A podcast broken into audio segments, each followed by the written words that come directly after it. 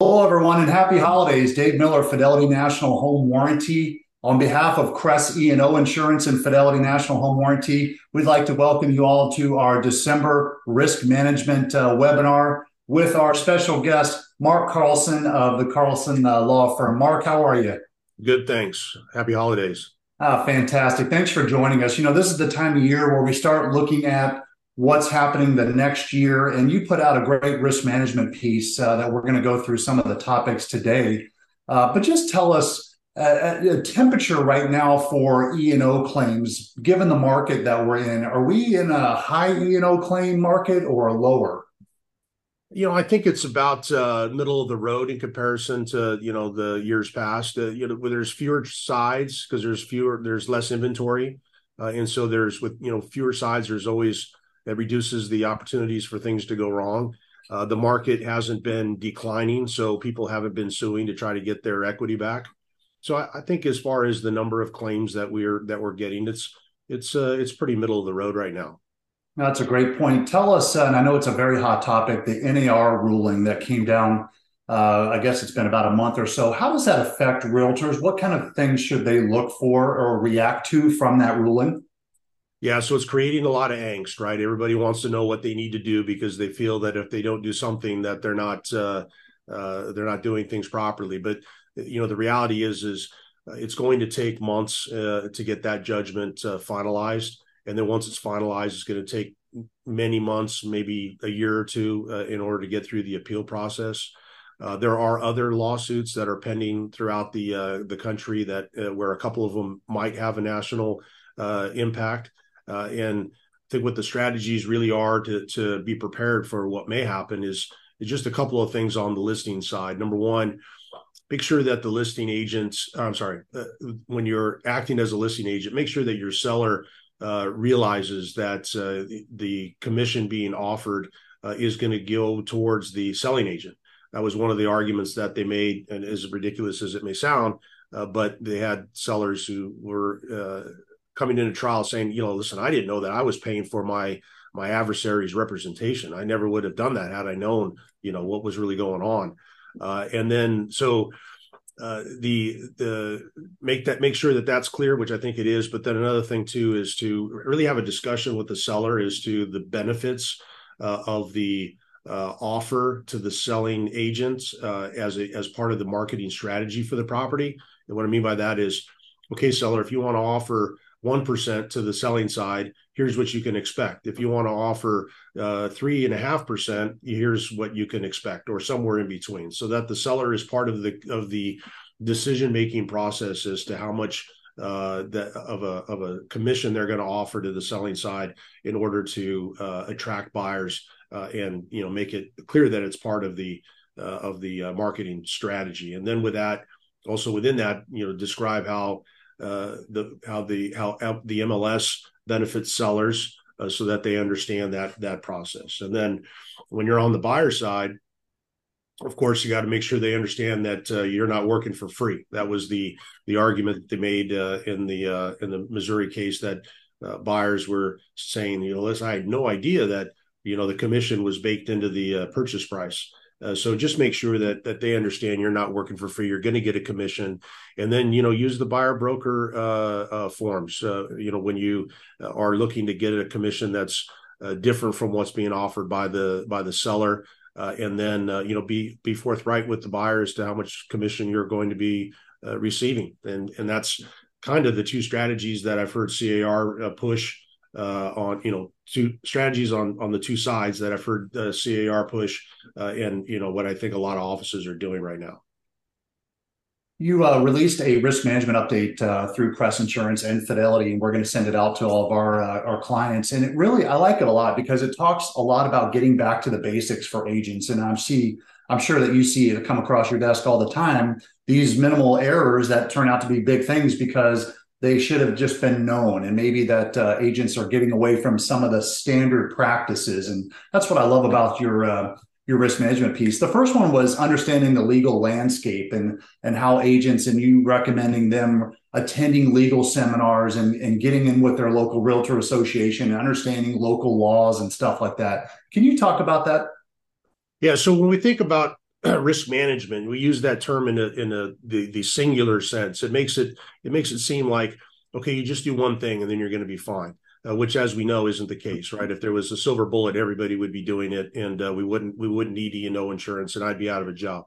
Uh, but so really, if you if you flip the words and say, um, what do I do to manage my risk? Uh, then it becomes apparent or more apparent that it really is a collection of strategies. Uh, and one of those strategies, of course, is being uh, being familiar with what's going on in the legal landscape, not to the extent that a lawyer, uh, you know, would be on top of things, but certainly knowing, you know, if there's new trends coming in from the state level, or if you've got local ordinances that might affect, you know, real property, uh, you know, it, having a a set schedule. Okay, I'm gonna once a quarter, I'm going to go attend attend some sort of legal updates, uh, whether it be a webinar with CAR or your local board uh, or something within your office. But just trying to keep on top of what uh, the, what which way the wind is blowing from a from the a legal perspective is is uh, kind of the you know the the cornerstone, if you will, to uh, to managing your risk.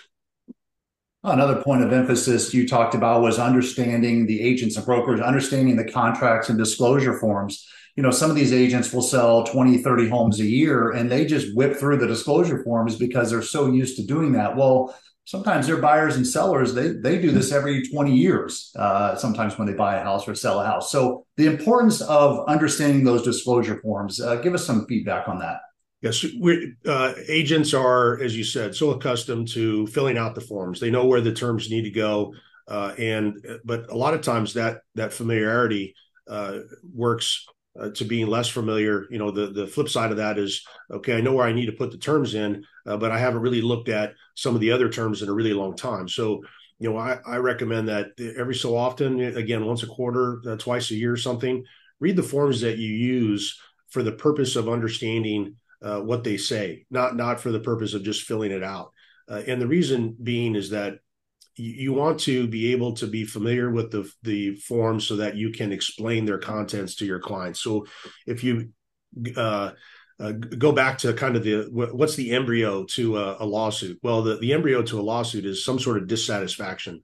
Uh, a buyer or seller is not happy with something that that happened in a transaction, and and if they uh, they're usually dissatisfied because their expectation uh, doesn't turn out to be what actually happens. And so by by explaining the forms uh, carefully and having a broad understanding of of what they provide really helps to avoid the, that those initial misunderstandings, uh, which lead to dissatisfaction, which then again can lead to uh, to a lawsuit. And you'll hear me say that for the rest uh, a couple of times throughout this uh, presentation. So a lot of these things are are sort of amorphous concepts, but you think about you know what we're really trying to do is to keep people happy. Talk about uh, embracing technology. I know it's confusing as we get older, uh, all of the apps and everything, but but real estate professionals needing to embrace it. And and you explain that technology is really the ally to uh, to their risk management. And then also talk a little bit about the cybersecurity and how that's affecting uh, E and O claims. So this uh, is being recorded in December, uh, and so I like to. Uh, this time of year is a great way to uh, use this, or a great time to use this analogy, which is if you're trying to put into your uh, your daily schedule time to go down to Staples uh, to pick up your 2024 day planner. stop, stop doing it on paper. there are so many customer relationship management softwares, you know, CRM. there's other transaction coordinating software that most every office uses. Those kind of uh, of uh, uh, software pieces really help help you record what happened, uh, when it happened, and and who was there when it happened. And that's the key to uh, uh, establishing before a jury, should you get sued down the road, that you're actually telling the truth. Because now you've got you've got a a record that was that was recorded at the time that things were happening as to you know what was said to whom and and who said it and you know who all was around.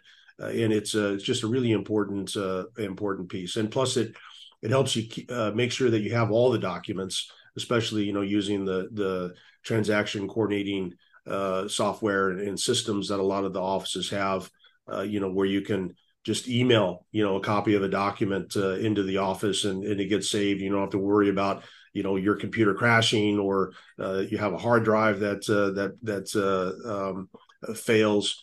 so it really is important to embrace uh, new technologies and figure out how they can make your practice better. And then with cybersecurity, uh, you know, we the every agent has personal information as and that personal information is defined under the civil code of their clients. And as a fiduciary, you have certain legal obligations to protect that uh, that information. And if there's a breach, uh, you've got obligations uh, to uh, notify people of that data breach, and it can, and you may have to, if it's your fault, uh, you may have to uh, provide for uh, credit monitoring for your clients for a year, and so it, it can be very expensive. You know, if you've got to pay that twenty bucks a month to over you know 500 clients that were in your database that that got because you left your laptop in the you know at a library or or wherever uh, then you know it's it's um, very expensive. It can be very expensive. So having a uh, uh, just your your your uh, uh, uh, Wi-Fi router at the house that comes in from Spectrum or or whoever your your internet provider is isn't enough. You know, you're getting you should go down to to someplace, get a firewall, uh, have have get some IT help, try to create at least some sort of protection. That way, if you do get sued from a from a cybersecurity uh, issue, then you know you can say, "Listen, I I, I go above and beyond what normal people do. Uh, I I've done these steps to protect my client's interest, and and um, then it's a matter of well, was that sufficient? Uh, which is a much better place to be in than I don't have anything at all. I've got a Gmail account, uh, which is what the uh, cyber secure or cyber crime uh, uh, folks really like to pick on, where they'll create uh, URLs that look very close to your email address. But if you're using uh, your office uh, email that has its own unique URL, then they can't do they can't they can't create another email address that looks like yours because it the the domain would be different. So it's very important, and there's there's cybersecurity crime just keeps getting more sophisticated, more prevalent as we go along. It's not it's not getting any better, and it's certainly not going away. We know that for sure. You talk about uh, agents and brokers and ethics and being transparent. And sometimes by being too transparent and ethical, you could lose a sale over it. And that's okay. You talk about that. Um, talk about the NAR code of conduct and how agents should be uh, knowledgeable of that and uh, just being transparent uh, in the transaction. Yeah, so we get those terms that are uh, prevalent throughout the forms, you know, uh, honest dealings, good faith, and fair dealings you know it's in the BIA, it's in the agency disclosure, it's in the purchase contract. So uh, you know, but what does it mean really? Uh, and that's that's the difficult part uh, to be able to apply it to your practice. It's like your psychology class in college, right? It's uh, at least for me, it was just a matter of of putting uh, labels on things that you already innately kind of know. Uh, mm-hmm. but it's helpful to to uh, find those labels and, and use those labels because then it puts it more at the front of your mind rather than, than just being a, a subconscious type of thing. So the code of ethics uh, is important because if you're practicing uh, real estate in California and you're a member of an MLS, that means you're a uh, member of CAR and you're a realtor. And that a realtor means something. It means that, you know, you've ascribed by the NAR code of ethics. And if you haven't read the, the code of ethics or the standards of practice, uh, then you know it's hard to say that okay I'm I'm operating in a way that's consistent with them. And so I, I, you know, half jokingly say, if you've never read those, uh, then uh, put them next to your nightstand. And when you're having difficulties falling asleep, uh, read them until you fall asleep, and then the next couple of nights, if it happens again, pick up where you left off, and within a week or two, you'll have gotten through everything. It's it's not that not that complicated, uh, but you know, and then live up to what those standards uh, ascribe to, uh, and, and, they they are aspirational. They're not you know they're not the the uh, definition of a standard of care, but that's what we all want to do, right? We all want to be uh, the A student, not the C student, and and and because that helps us avoid uh, miss, you know, the the dissatisfaction by the clients again. And you mentioned about you know having being honest with market factors uh, or areas uh, where it might avoid a sale that that certainly could happen. You know there could be some a house that your clients really love and you know their financial situation and you're you can see as a professional that they're making a bad decision. Well rather than just saying well that's their decision. They're big you know they're big boys and girls uh, be honest with them say you know maybe you ought to think about something different uh, because here's the problems that you might have and again if they are dissatisfied after the transaction uh, then that's where that dissatisfaction leads to lawsuits You know, a great protector of E and O uh, lawsuits is an E and O insurance policy. Obviously, uh, Crest Insurance, the the largest writer of E and O in California, one of the largest in the nation. Um, a lot of our viewers here have Crest E&O insurance, and for those who don't, should seek Crest E&O insurance. Uh, they're a great E&O provider. But talk about how agents and brokers sometimes get into trouble because they're doing some side stuff that maybe not might not be covered under the E&O insurance, like property management or maybe agent-owned property flips, stuff like that. So the your E and O policy really is the last line of defense um, to uh, you know uh, uh, to a lawsuit, and if you don't have uh, a good policy with with uh, coverages, then you know you're going to be bearing those losses uh, on your own. Uh, and really, what we're looking to do for you know for most agents, they're just relying upon the the broker to, to buy a policy that matches you know what what they need. But there are some things that you mentioned that uh, are common exclusions that agents should be uh, knowledgeable of so that way, if they get into a transaction, they know at least enough to say, oh, this might be something that there could be a coverage issue. I better go talk to my manager. Uh, agent owned properties. If I am representing uh, myself and others, like maybe through an LLC, uh, or if I'm buying or selling a property on my own account, uh, there are some limitations of coverage and there's some requirements uh, that need to happen in order to, for there to, to, to be coverage, to have coverage in those uh, circumstances. So you need to know what those requirements are. Uh, uh, flipping properties is another common exclusion. Uh, the condo conversions uh, pro- property was a, an apartment now is a condominium. Uh, there's there's typically exclusions for coverage uh, subject to certain things that need to be done in that kind of circumstance. property management typically is not covered unless there's a, a separate property management rider. and those kind of cases are really difficult because sometimes you can get into a circumstance where you're an unintended property manager as i like to say. Mm-hmm. you're helping the seller with you know dealing with the tenants while you're trying to get the property ready for sale. And then all of a sudden you know that that that uh, balance uh, tips in one direction. And now you've done one too many things to on the scale that make it appear that you were actually acting as a a property manager. So just things to be uh, aware of. And, and, if there's any doubt, of course, you need to talk to your manager because they'll they'll have access to the policies and know exactly what the office has uh, and doesn't have with respect to coverages. And we talked about Crest Insurance and how they're different. I'll tell you how it, it, they're different because they want to hear from you when you think you have the claim, not when you already have it. And and risk management is so important in a real estate transaction. Um, and, and, you talk about the importance of almost having like an attorney sitting on your shoulder at all times throughout that transaction. And just talk about the importance of risk management and how involving an attorney early, right when you think there might be a problem, can actually help the lawsuit go away. So most agents uh, have that that spidey sense, I'll call it. Okay, uh, this this particular client is is um, I'm worried. They, they may give me an uneasy feeling, or oh, geez, I'm in a circumstance now where I'm not quite so sure what to do that's the time when you need to get uh, a risk management attorney involved. And and it isn't because you know they're they're smarter or whatever than you know than you. Uh, it's just a different perspective right? So most agents uh, um, are used to to seeing the deals that go smoothly. Uh, to coin a baseball term that you know they see the the can of corn uh, you know coming at them every day. And but you know us uh, lawyers that do risk management work you know, especially for like with my firm, we've got um, we we handle risk management matters all up and down the state. You know, we see where the trends are in one area of the uh, state where maybe they haven't yet appeared in another area of the state, and so we're looking all we're uh, to stick with the baseball analogy, we're catchers that are are doing nothing but fielding curveballs and knuckleballs, uh, and so you know we're able to to or a risk management attorney is able to help you uh, navigate and spot threats maybe that you didn't even uh, realize.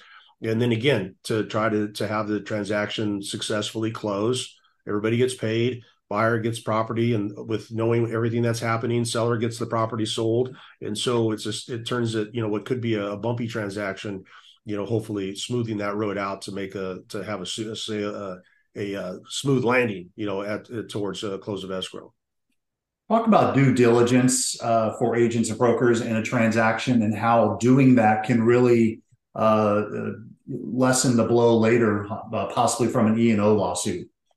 So this is another uh, area where uh, I'm going to use that psychology uh, analogy. So uh, everybody's going to say, well, of course, I'm, I do my own due diligence. I'm a good agent. I, you know, I, I, I do what I'm supposed to do, and I know what I'm supposed to do. So that's that's nonsense. That really isn't a, a risk management uh, strategy. But when you think about it, it uh, it is, and the reason it is is because you may be like a lot of uh, top agents I know. Uh, they have the uncanny ability to remember uh, the when a property sold, who bought it, what it sold for, whether they had kids or a dog, and you know, and so the area that they're that they farm, uh, they know those those uh, uh, details just you know in, in from rote. But so when you go into a listing presentation and you say we should list your property for whatever X dollars, uh, and the seller says, uh, well, okay, you know, then when the lawsuit comes in, if if there's a claim that the property undersold, uh, the seller says, well, geez, I think you uh, undersold because uh, you know, my cousin uh, Jimmy, who knows a lot about real estate, told me that the property was really worth a lot more than what it sold for. And so now, again, you're getting that seed of, of discontent that that grows into a lawsuit. But it's but if on the flip side, if you come in with that knowledge that's in your head, but now you print it out on paper, okay, seller, here's all the sales that have closed in your area. Here's why I think that this purchase price is uh, appropriate.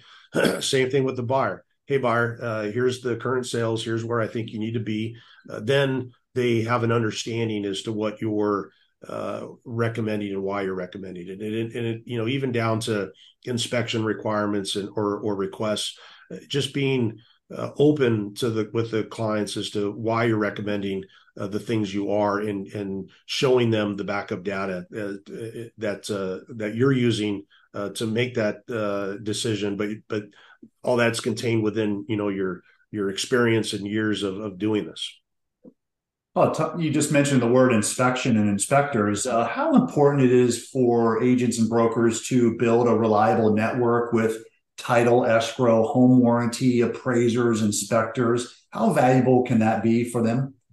So, a chain is as strong as its weakest link, right? We've all heard that, and that applies really to this circumstance. So, you you may be, uh, you know, the best uh, uh, agent in the area since uh, the invention of sliced bread. Uh, but if if the people that you're recommending to your clients uh, uh, are are not cut from that same cloth, then that's again going to breed potentially dissatisfaction. If they're if they have a home inspection that misses things, then you know they're after they've discovered after the fact, you know then they become uh, they become disgruntled. So what you, you know escrow officer title we talked about, you talked about. Um, home warranty, which we'll go over a little bit more detail uh, in a second. You know, these are all things that that uh, or professions and other uh, vendors that that uh, or, or, service providers that the uh, buyers and sellers, you know, are, are, going to need, and and to have a list of uh, of two or three that you can say to your your clients. uh, okay, here, there, here's a, a, list of a couple of uh, or three home inspectors that our clients have had uh, good uh, experiences with, you might want to call one of those. So now you're not, uh, you, you, know, there's some some folks are, I think, unreasonably concerned about giving recommendations so that they uh, avoid lawsuits of of giving a negligent referral. But really, that standard is so high, you have to almost refer somebody uh, that either doesn't have a license for which you're referring them, or uh, you're referring somebody that you know is not competent to do the job. That's that's the legal standard. But again, we're trying to we're trying to be uh, uh, play the A game, you know, not just uh, uh you know get the C, the pass no pass in the class. Uh, so having having folks that you can refer your clients to that you know are going to be uh, professional and provide good service is key to, to avoiding that dissatisfaction, which leads to lawsuits. Well, that's such a great point because at Fidelity, we always tell our agents and brokers, use us. We're going to take care of your clients. And, and sometimes we get some pushback on, no, I have to give them three companies because I'm worried about them coming back after me. So uh, your words of wisdom there are, are good because there's not really a lot of liability in there, correct? Right. Yeah. And, and again, if you're just saying, uh, here are some folks that uh, some contractors, an architect, whomever uh, that our clients have reported to us that they've had good experiences with. That's not an endorsement, right? You're just relaying information uh, that uh, um, uh, from from what you know other people have have said, and, and, you know, of course, you want that to be true. So you don't want to just put them on the list and then say that as though it's you know and, and, and not be truthful. You know, try to get some feedback from your clients that that they are in fact happy with the folks that you've recommended. Perfect. And it's safe to say here's three uh, companies, but here is the one that I've used over the years, and Mark Carlson's been great. He's always taken care of my clients. That's that's the yeah, well. The next question obviously is going to be, well, who do you like? And then that's the time where you can say, you know, well, you know, there's three, they're all great. You know, here's this one is good for this, that one is good for that. You know, then you can have that conversation so that the buyer or seller can make the appropriate decision. Perfect. Well, you just mentioned great. Let's talk about how great uh, Fidelity National Home Warranty is. But we know that 98% or 95% of E&O lawsuits are buyers suing sellers, and home warranties can help reduce uh, a lawsuit coming up after the sale of escrow because that home warranty protects the buyer's home uh, for 12 or 13 months after the sale of escrow. So, talk about how a home warranty can help uh, in E&O lawsuits. So, a lot of times these lawsuits uh, stem from very small problems. Uh, I get in, I'm happy. Uh, two weeks after my the dishwasher immediately fails, and so now I'm suspect. All right, well, geez, what else might go wrong? And now i'm looking for things uh, and but if if there's a if that problem gets fixed quickly uh, to the buyer's satisfaction you know then it's like all right well it was just a fluke and no big deal. Uh, but when you have uh, you know in some circumstance where you know i'm sure everybody has has the uh, experience where a buyer calls for for uh, home warranty coverage and they get a service call nah sorry that's not covered. No i can't fix it. I'm i'm gonna have to come back and then but here here pay me my service call fee. Uh, and then the second time they come back it's somebody different oh you got to pay a service call fee. Well wait a minute i just paid a, a service call fee. And so again that's what uh, leads to dissatisfaction uh, as as uh, now i think i'm sounding like a broken record but it really is in this in this circumstance it really is uh, uh, you know true. It, it, if you can get somebody out there that on a home warranty claim that provides quick and thorough um, service, you know, then that just that that leaves a happy buyer, and that and happy buyers don't typically sue. That's great. Talk about uh, lastly continuing education and training, and how when they uh, when when real estate professionals renew their license, it's not just a checkbox. What uh, care should they take in their CE credit?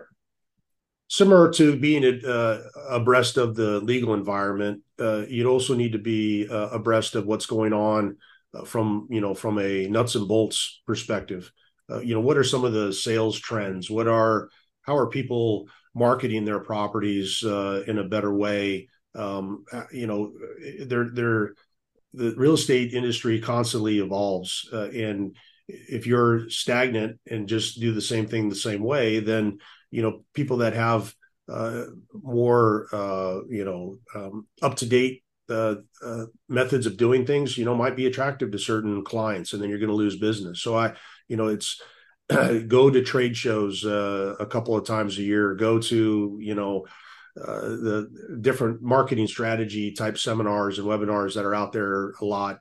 Uh, if your office is offering something, uh, even though you think you you know, you know, go. If you come away from from a training um, hour at your office and get one little piece of information that you might be able to use to improve your practice or do things a little bit differently then that was that's a win right? That's what you're you're looking for. Because if you do it three or four or five times a year now by the end of the year you know you're doing a handful of things differently than you were at the beginning of the year. And and hopefully again it's it leads to uh, better service to your clients uh, more professional uh, service to your clients uh, which you know should uh, results uh, it always isn't marketing is never one to one as we all know uh, yep. but you know certainly should lead to more sales, more listings, more buyers, uh, and uh, you know more commission dollars.